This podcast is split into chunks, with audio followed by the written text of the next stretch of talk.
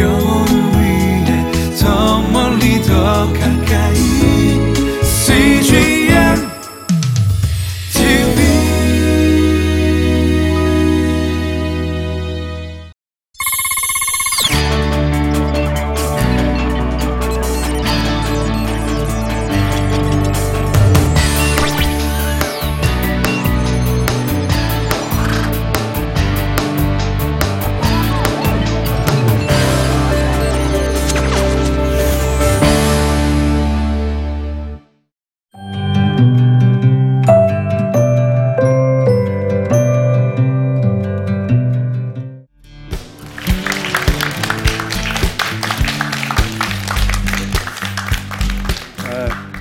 반갑습니다. 저는 기독교 환경 운동 연대에서 일하고 있는 이진영 사무총장입니다.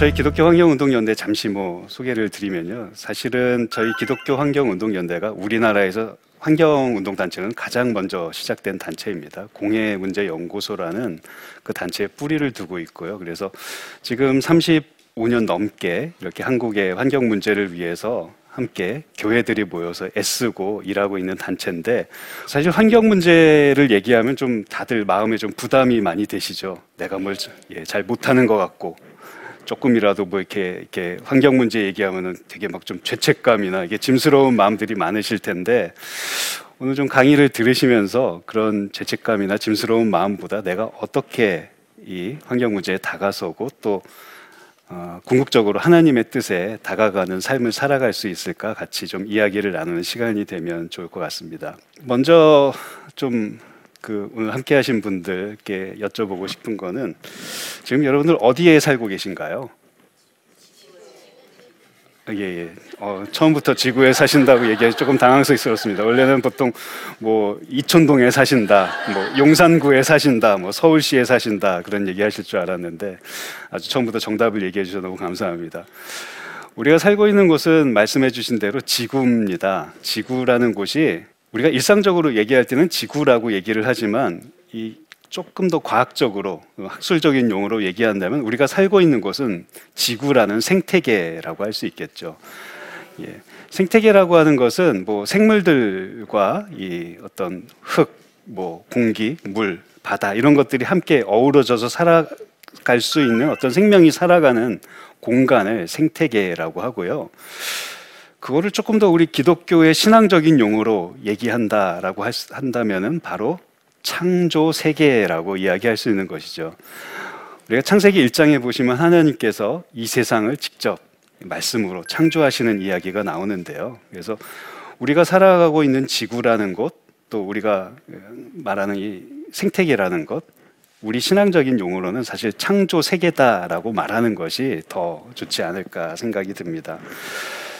그런데 사실 우리들 중에서는 어, 아마 지구 밖에서 혹시 사시는 분은 아무도 안 계실 것 같습니다. 다 아까 사시는 곳이 지구라고 하셨으니까요. 우리들은 지구를 벗어나서 산 적이 사실은 한 번도 없습니다.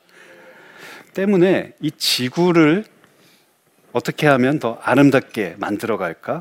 어떻게 하면 지구가 더 살기 좋은 곳이 될까라는 이 문제는 사실 우리 모두의 문제이고 또 여기에 계신 모든 분들 또 이 방송을 이렇게 보시는 모든 분들이 함께 또 고민해야 될 문제가 아닐까 싶습니다. 그런데요, 다 아시는 것처럼 지금 이 지구가 참 위기에 처해 있습니다. 어, 여러분들 다 아시겠지만 환경 오염이 심하죠. 그래서 물, 또 공기, 대기 오염, 그리고 또 뭐 흙도 토양도 이 여러 가지 화학약품으로 오염이 돼 있고 또 지금 중요한 것이 생물 종이 점점 감소하고 있다는 것입니다. 지구상에 있는 그 과학자들이 조사를 한 바에 의하면 지구상에 있는 지금 1만 7천여 종의 생물들이 멸종 위기에 처해 있다라고 얘기를 하고 있는데요. 또 한 가지 지금 지구의 위기 중에 또 가장 중요한 것 하나가 우리 모두가 지금 시급하고 긴급하게 느끼고 있는 것은 기후 변화인 것 같습니다. 매년 계절이 점점 바뀌고 있죠. 지난 여름 참 고생하셨죠. 과학자들이 또 조사를 했는데요. 참 과학자들은 조사를 잘 합니다. 그 1900년 이후로, 그러니까 산업혁명이 일어난 이후로 지금 현재까지 지구의 평균 온도가 얼마나 올랐나를 계산해 봤더니 1도 가까이가 올랐다라고 이야기를 합니다. 여러분 뭐 지구 평균 온도 1도 오르는 게 사실은 큰 문제가 아니다라고 생각하실 수 있는데요. 우리 체온이 보통 몇 도 정도가 되죠? 예, 36도 뭐 그 정도 이게 좀 열 많이 받으신 분은 36.5도, 6도 막 올라가실 거고요. 좀 냉정하신 분들은 더 낮을 수도 있을지 모르겠습니다. 근데요, 집에 혹시 아이들을 길러보신 분들은 아실 겁니다. 아이들이 열이 많이 나죠. 뭐 기르다 보면 열 났을 때 37도가 됐다. 어, 그럼 머리 만지면 뭐 머리가 펄펄 끓는 정도가 37도입니다. 근데 1도에서 조금 더 올라가서 38도가 되면 어떻게 해야 되죠? 예, 응급실에 막 싣고 가야 됩니다. 저희 애가 한번 이렇게 열이 펄펄 끓어서 병원에 데려간 적, 응급실에 한번 데려간 적이 있었는데 의사 선생님이 어떻게 하냐면 일단 열을 식혀야 되니까 해열제도 넣지만 아이를 차가운 물에 담궈서 열을 막 식히시더라고요. 지금 지구의 상황이 바로 그렇다는 겁니다. 얼음물에 담궈서라도 지구의 온도를 식히지 않으면 이 지구가 살아남을 수가 없기 때문에 이런 일들이 우리에게 가장 중요한 문제로 부각이 되고 있는 것입니다. 2030년이 되면 지구의 평균 온도가 10년 사이에 0.5도가 더 상승할 것이다라고 과학자들이 지금 얘기를 하고 있습니다. 지난 100년 동안에 1도가 올랐는데 지금 10년 사이에 0.5도가 더 오른다는 것은 지금 기후 변화가 얼마나 빠르고 심각하게 진행되고 있는가라는 문제를 단적으로 보여주는 이야기가 아닌가 싶습니다. 그런데 우리가 이 문제를 해결하기 위해서는 이 문제가 어디로부터 비롯됐는가, 왜 이 지구의 위기가 일어났는가를 생각하지 않을 수 없습니다. 왜 이런 위기가 왔을까요? 인간이 산업 활동을 하면서부터 사실은 기후 변화가 이제 시작이 됐습니다. 네, 산업 혁명이 시작되면서 화석 연료를 많이 사용하면서 대기 중에 온실가스라고 하는 이산화탄소와 여러 기체들이 방출되었기 때문에 지구가 점점 더워지고 있는 것이죠. 때문에 많은 학자들이 이 현대 산업 문명이 환경 오염의 원인이다라고 분석을 하고 있습니다.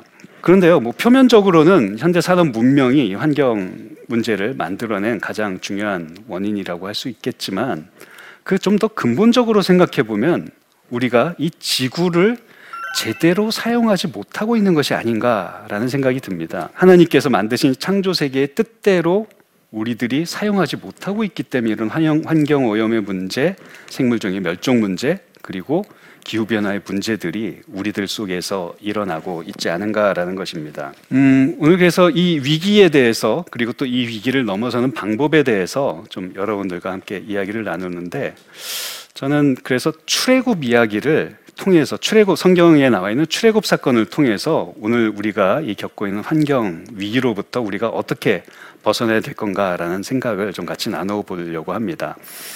여러분들 뭐 다 잘 아시죠? 출애굽 사건이 어떤 이야기신지는요. 이제 이집트를 탈출해서 가나안 땅으로 들어가는 여정에 관한 이야기가 이 출애굽 사건입니다. 근데 이 출애굽 사건에서 우리가 한번 생각해 봐야 될 게 왜 이스라엘 백성들이 출애굽을 해야 했느냐는 것입니다.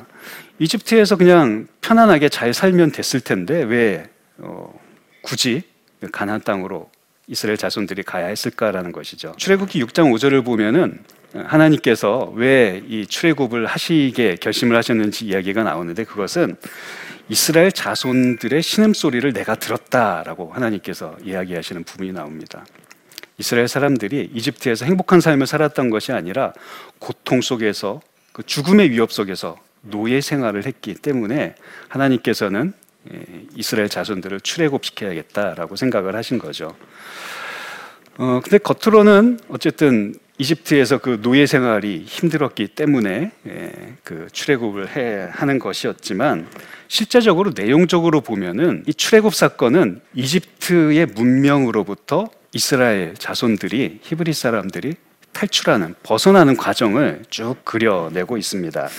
출애굽기 9장 14절을 보면요, 어, 하나님께서 그 나와 같은 사람이 있다는 걸 알리기 위해서 내가 이 출애굽을 한다라고 그런 얘기를 하십니다.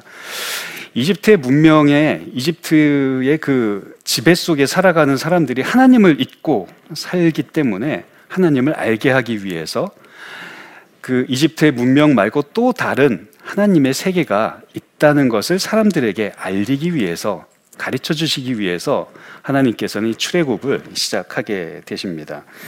이집트에서 계속 이스라엘 자손이 살아서는 하나님의 뜻을 알 수 없기 때문에 출애굽이 필요하게 되었던 것이죠. 그리고 또 한 가지 궁금한 것은 왜 사실 이집트에서 탈출해서 가나안까지 가는 거리가 그렇게 길지 않은데 우리가 잘 아는 것처럼 출애굽의 시간이 몇 년이 걸렸죠? 그렇죠. 40년이라는 뭐 40년은 성경에서 보통 한 세대를 얘기하는 것이죠. 왜 한 세대까지 출애굽이 필요했었냐라는 거죠. 40년이 왜 필요했었냐는 거죠. 이 40년의 시간은 사실 성서를 우리가 쭉 살펴볼 때 이스라엘 자손들이 하나님에 대한 믿음을 회복하는 시간이었습니다. 광야를 이렇게 떠돌 때마다 여러 가지 사건들 때마다 이 하나님을 원망하죠. 왜 우리를 잘 살고 있었는데 이곳으로 끌고 와서 이 고생을 시키시냐. 하나님께 불평과 불만을 늘어놓습니다. 그것은 이스라엘 자손들이 여전히 그 이집트의 노예 생활을 잊지 못하고 살았다라는 뜻이기도 합니다. 이집트에 그래서 다시 돌아가고 싶다. 하나님보다 난 이집트 생활이 좋다라고 계속해서 마음을 먹었기 때문입니다. 그런 마음을 다 떨쳐내는 시간이 40년이 걸렸다는 것이죠. 결국 이집트 문명에서 쭉 살아왔던 사람들이 이집트 문명으로부터 벗어나는 시간이 40년이 걸렸다라는 것입니다. 새로운 문명을 받아들이고 또 새로운 이전에 내가 살았던 그런 세계관과 가치관 속에서 새로운 어떤 문명, 새로운 가치관을 받아들이는 것이 결코 쉬운 일이 아니다라는 것을 출애굽기가 얘기를 하고 있습니다. 그래서 저는 그 저희가 이런 아까 말씀드렸던 환경의 여러 가지 문제들, 환경 오염의 문제, 이런 생태적 위기로부터 우리가 벗어나는 과정 역시 이 치료교육과 마찬가지로 참 어렵고 힘든 일이다. 이 우리가 살아가고 있는 문명으로부터 벗어나지 않으면 안 되는 일이다라는 그런 생각에 우리들 역시 지금부터 생태적 출애굽을 이제 나서야 된다라는 이야기를 오늘 여러분들과 함께 나누고 싶습니다. 생태적 출애굽은 뭐 한마디로 이런 것입니다. 지구의 위기를 이제 가져온 우리의 지금 현재 우리가 지금 살아가고 있는 문명으로부터 새로운 이 지구를 살릴 수 있는 문명으로 우리가 문명을 새롭게 만들어야 된다라는 것입니다. 이것을 생태적 출애굽을 다른 말로는 생태적 회심 혹은 생태적 전환이라고도 얘기할 수 있을 것 같습니다.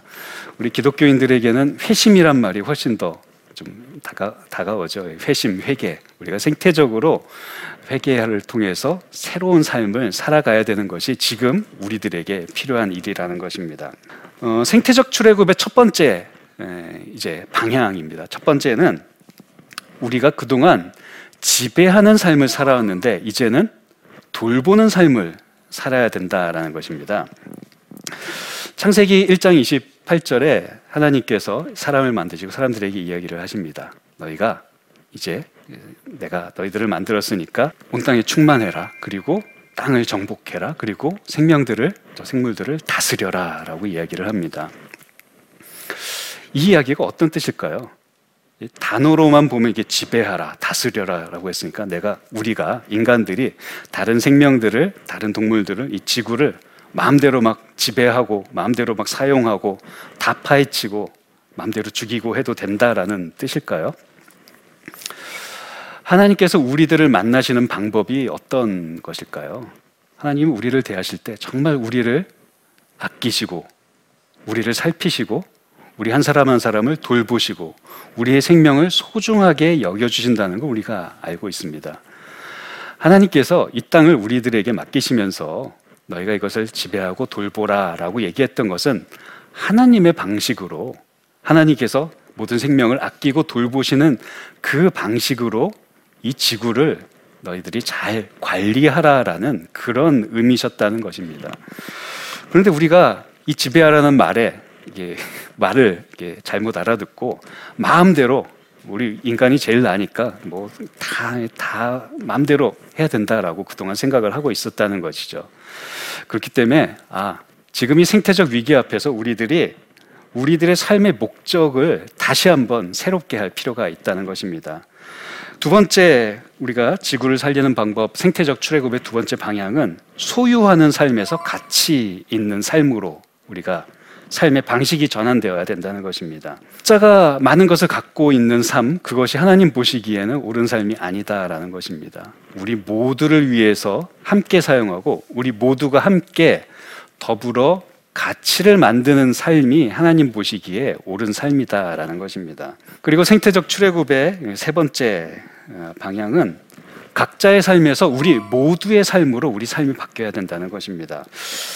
어, 신해산 출애굽을 하던 이스라엘 백성들이 결국 신해산에서 하나님의 십계명, 그 언약을 받습니다. 하나님께 언약을 받는다는 것은 하나님과 이스라엘 자손 모두가 계약을 맺었다는 거죠.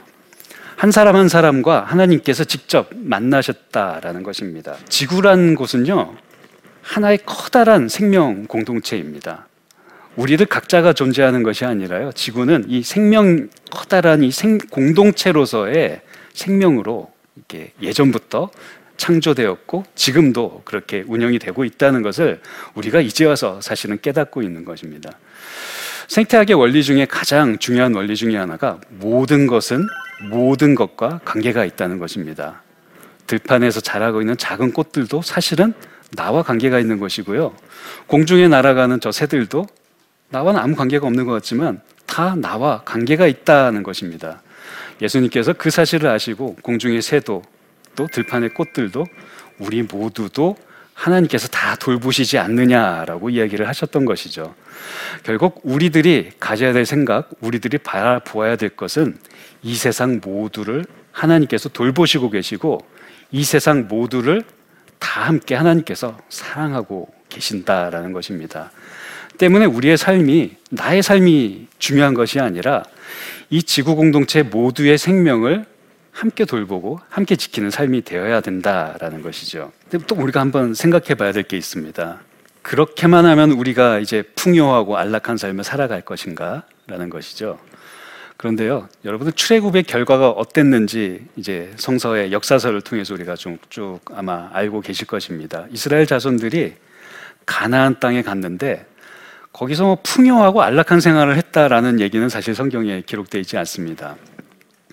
단지 이스라엘 자손들이 얻었던 것은 가나안 땅에서 이집트의 그런 노예 생활이 아닌 자유와 서로 함께 어울러 살아가는 그런 평화로운 생활을 살았던 것이죠. 하나님을 온전히 만난다는 것, 하나님 뜻 가운데 살아간다는 것이 바로 이런 것이 아닌가 싶습니다. 우리가 많은 것을 가지는 것이 하나님의 뜻이 아니라 또 많은 것을 소유하고 많은 것을 누리는 것이 하나님의 뜻이 아니라 하나님이 주신 자유 안에서 하나님이 주신 평화 안에서 살아가는 것이 출애굽의 결과였고 우리의 이런 생태적 출애굽의 결과도 어쩌면 우리가 지금 누렸던 이런 풍요롭고 또 안락한 생활로부터 조금은 멀어질 수 있지만 하지만 이 생태적 출애굽의 삶이 진정한 우리의 창조된 삶이었고 또 우리가 앞으로 누려야 될또 우리 먼 후손들에게도 남겨줘야 될 삶이라는 것입니다. 지금 오늘 이 강의를 들으시는 분들 그리고 또 이 자리에 함께 하신 모든 분들이 정말 돌보는 삶 그리고 가치 있는 삶 예, 또 그리고 모두를 함께 생각하는 삶을 살아가게 되시기를 바랍니다.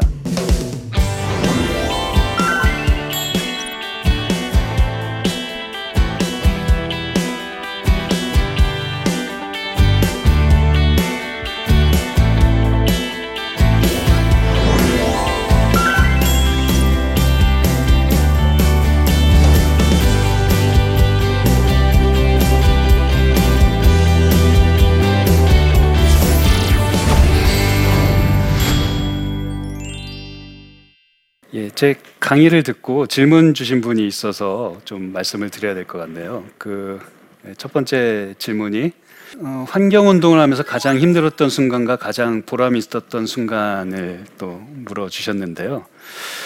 가장 힘들었던 순간은 항상 그렇지만 지금 이렇게 뭐 이렇게 저를 바라봐 주시는 분들 앞에서 강의를 하는 게 사실은 제일 힘든 시간이 아닌가 싶습니다. 그것보다 기뻤던 얘기를 함께 나누자면 저희 기독교 환경운동연대가 환경운동 차원에서 10년 전부터 하고 있는 일이 뭐냐면 지금 사막화가 급속도로 진행되고 있는 몽골에 나무를 심는 일을 하고 있습니다. 지금 10년째 이제 숲을 조성하다 보니까 이제 조금 숲 비슷한 그런 환경이 조성이 되고 있는데요. 그 저희가 근데 왜 하필이면 몽골에 나무를 심느냐 아마 좀 궁금하신 분들도 계실 거예요. 그 우리나라에도 뭐 나무 심을 땅이 많이 있는데 굳이 몽골까지 가서 이렇게 어렵게 나무를 심으시냐 생각하실 텐데 몽골이 지금 전 세계에서 기후 변화의 영향을 가장 크게 받고 있는 나라입니다. 아까 전 세계 평균 온도가 1도가 올랐다고 했죠. 같은 기간에 몽골은 3도가 올랐습니다. 예. 그래서 몽골의 많은 시냇물들과 강이 전부 다 말라서 사막화가 급속도로 진행되고 있고요. 몽골이 안타깝게도 그런데 세계에서 가장 가난한 나라 중에 하나입니다. 그래서 몽골 국민 자체적으로는 다시 숲을 복원하기가 너무나 힘든 그런 경제적 상황이시고요. 그래서 또 우리나라 사람들이 우리나라가 세계에서 거의 유일하게 전쟁으로 완전 민둥산이 됐던 그런 숲들을 아름다운 숲으로 복원한 거의 유일한 나라 중에 한 나라입니다. 그렇기 때문에 우리나라 사람들은 나무를 심는 기술이 참 좋고요. 그래서 우리 몽골에 가면 여러 단체들 여러 나라에서 나무를 많이 심고 있는데 저희 몽골 온총이 숲에도 지금 11종의 나무가 거의 3만 그루 가까이 이제 자라고 있는데요. 정말 잘 자랍니다. 나무들이 이게 참 저희 몽골 은총의 숲에 있는 분들이 얼마나 애를 쓰고 기도를 많이 하고 나무를 심으셨는지 어, 저희 나무는 심으면 한 10그루 심으면 9그루가 죽지 않고 전부 건강하게 잘 자라고 있고요. 그래서 몽골 은총의 숲을 돌아본 많은 분들이 저희 은총의 숲을 와서 보시고 어떻게 이 숲은 이렇게 잘 나무들이 잘 자라고 있지 무슨 비결이 있는가 하고 물을 정도로요. 그런 기도와 또 성도님들의 관심 속에서 우리 은총의 숲이 점점 아름답게 몽골에서 지금 조성이 되고 있습니다. 한번 시간이 되시면 몽골 또 요새 많이 방문들을 하고 또 선교 여행도 많이 가시고 여행도 가시는데 저희 연중의 숲에도 한번 와 보시면 다들 좋으실 것 같습니다. 예, 오늘 저는 여러분들과 함께 생태적 출애굽에 대한 이야기를 나눴습니다. 결국 생태적 출애굽은 우리의 삶을 바꾸는 일이죠. 우리의 삶이 보다 돌보는 삶이 되고 가치 있는 삶이 되고 또 모두를 생각하는 삶이 되는 것이 생태적 출애굽의 길입니다.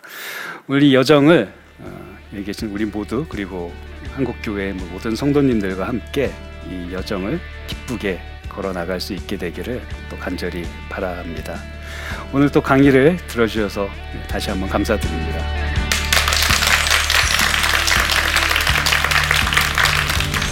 생태적 출애굽의 여정에도 그래서 뭔가 우리가 함께 같이 계명처럼 좀 약속을 하고 지켜야 될 것들이 있지 않을까라고 생각을 하고 녹색 깃계명을 좀 같이 여러분들과 함께 만드는 일들을 해왔습니다. 여러분들 우리가 우리 한국 사람들이 연간 소비하는 종이컵의 개수가 생각할 수 없을 정도로 많은데 이걸 누가 직접 세봤는지 모르겠지만 연간 230억 개를 사용한다고 합니다.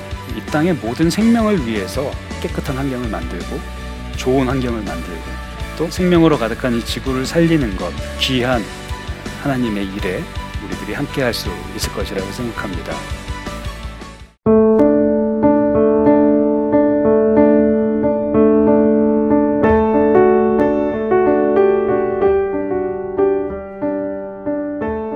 믿음의 집안에서 태어났지만 어린 시절 가정에서 많은 상처를 받았던 이소명 청년. 주변 사람의 시선과 불편한 소문들로 교회조차 가지 않게 되었습니다. 저에게는 굉장히 좀 힘든 시간? 집은 있고, 내가 학교는 다니고 있고, 하지만 내 심리 상태가 너무 불안정한 거죠. 힘들었던 시간, 삶 속에서 하나님은 찾을 수가 없었습니다. 아 정말 하나님 어, 나를 왜 이렇게 외롭게 하시지? 왜 이렇게 나를 지독히도 외롭게 하시나요? 울면서 기도를 했던 시기였어요. CGN TV를 보면서 하나님께서 사람을 만드셨을 때 2%의 부족함을 놓고 만드셨대요. 이 2%는 하나님으로만 채워주는 2%라는 거예요. 아, 하나님 알고 계시는구나. 나는 모른다고 생각했고, 나만 겪는 어려움인가? 라는 생각이 있었는데, 제 마음을 좀 많이 움직였던 것 같아요. CGN TV를 통해서 많은 힘을 얻고 있으니까 정말 감사하다는 말씀 드리고 싶어요.